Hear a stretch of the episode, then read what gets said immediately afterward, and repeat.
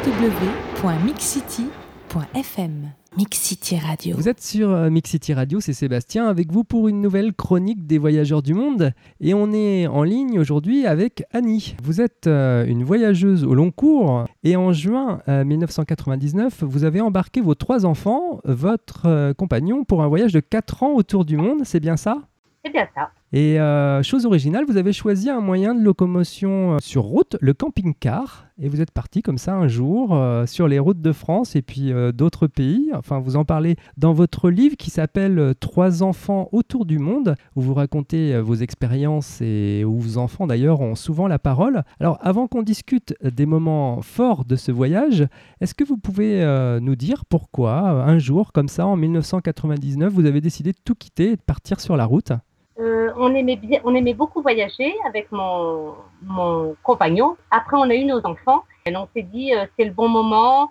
Euh, nos, nos, boulots ne nous passionnent plus. Les trois enfants sont là. Et si on partait faire le tour du monde D'accord. Et vous avez choisi donc un moyen de locomotion, comme je le disais tout à l'heure, original, le camping-car. Alors pourquoi ce choix?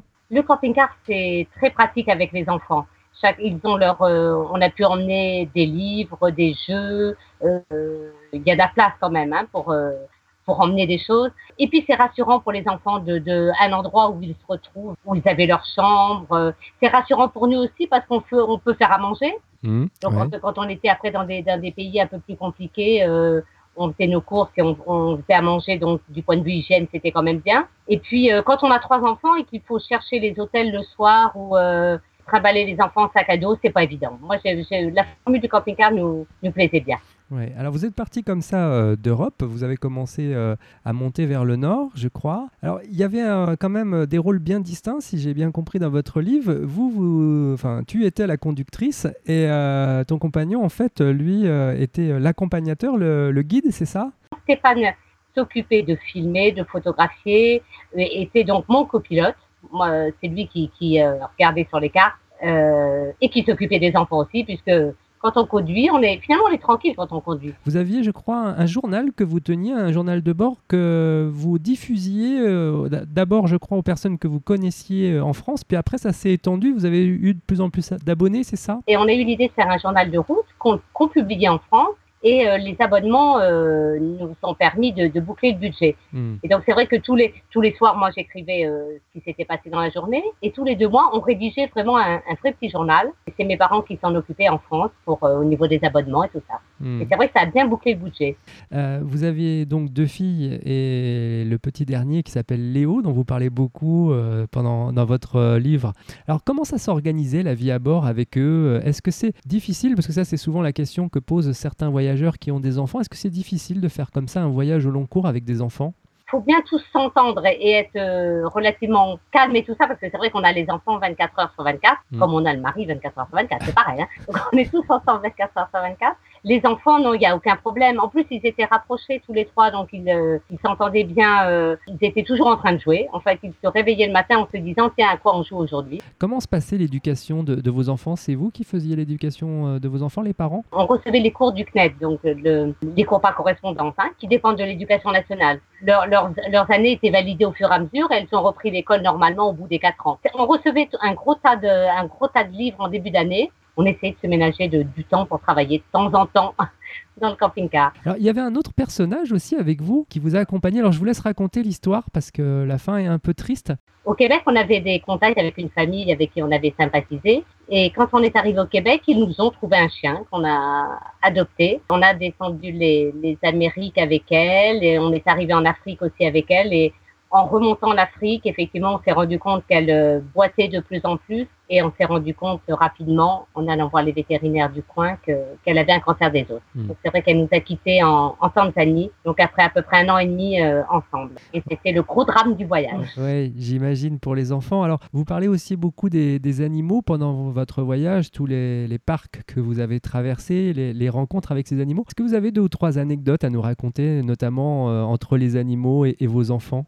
on a eu des grosses frayeurs en Afrique. Dans un parc national, effectivement, il y avait un, énorme éléphant devant le camping-car et, là, dans ces cas-là, on recule. Il fallait vraiment reculer parce que l'éléphant ne nous laisserait pas passer.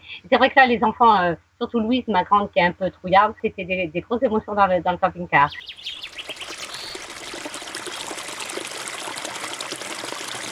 www.mixcity.fm Mix City Radio. Par rapport à vos enfants, euh, justement, le, le fait de passer 4 ans ensemble avec eux, est-ce que vous pensez que ça a changé votre regard de voyageur, vous, parents, euh, du fait d'être avec vos enfants? Quand on voyage avec ses enfants, c'est euh, les contacts sont tout de suite facilités puisque les gens ont tout de suite envie de, de nous parler, de, de nous aborder. Quand on voit surtout des petits enfants comme étaient les nôtres à l'époque, ça facilite même les passages frontières, les choses comme ça, parce que même les douaniers Hmm. sont euh, Ouais. souvent attendris quand ils voient des enfants. Quel conseil, justement, vous donneriez aux, aux parents qui auraient envie de partir comme ça avec leurs enfants Qu'ils le fassent sans hésiter. Qu'est-ce que vos enfants maintenant euh, pensent de cette expérience? Comment ils ont vécu euh, leur retour? Et puis, euh, bah, est-ce qu'ils ont toujours des images euh, plein la tête? Ils vous en parlent de temps en temps? Ils voulaient comme tout le monde. Eux qui, qui, pendant quatre ans n'avaient pas regardé la télé, qui ne connaissaient pas les jeux vidéo, etc. Donc ils ont voulu vite reprendre la vie normale. Mais depuis, ils en parlent plus, euh, plus volontiers. Hmm. En grandissant, ça fait, c'est quelque chose qui les différencie un peu des autres. Et c'est vrai qu'ils aiment bien parler maintenant de leur tour du monde et des autres voyages qu'on a fait après, parce que finalement, on- on n'a pas repris la vie euh, normale après ce tour du monde. Alors, comment ça s'organise aujourd'hui? Je crois que vous écrivez des livres, euh, vous avez aussi un site internet. Que- quelles sont vos activités depuis votre retour? Donc, on a tout de suite euh, fait un film et écrit un livre sur, euh, sur ce tour du monde et on essaye de, de, de le vendre. Et chaque voyage, je crois, aboutit à un livre, hein, c'est ça? Si on veut vivre de ça, essayer de vivre librement, justement, il faut quand même, il faut écrire et puis euh, D'ailleurs, pour la petite anecdote pour nos auditeurs, on s'est rencontrés euh, à La Rochelle, hein, c'est ça pendant... c'est ça, oui, ben oui, cet Tu es-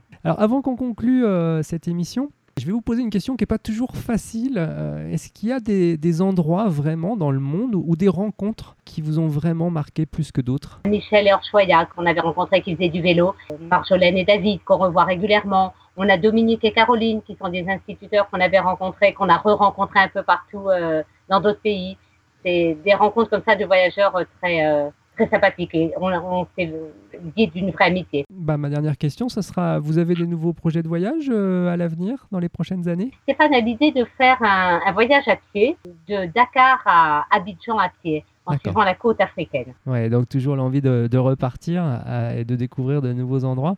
Et puis, euh, bah, je rappelle le site euh, internet périple- périple.org où on peut trouver euh, vos livres et euh, vos vidéos. Donc, j'incite vraiment les auditeurs euh, à y aller. Merci beaucoup, Annie, pour euh, cette petite interview. Merci. Et puis, euh, bah, à très bientôt, j'espère, sur Mix City Radio.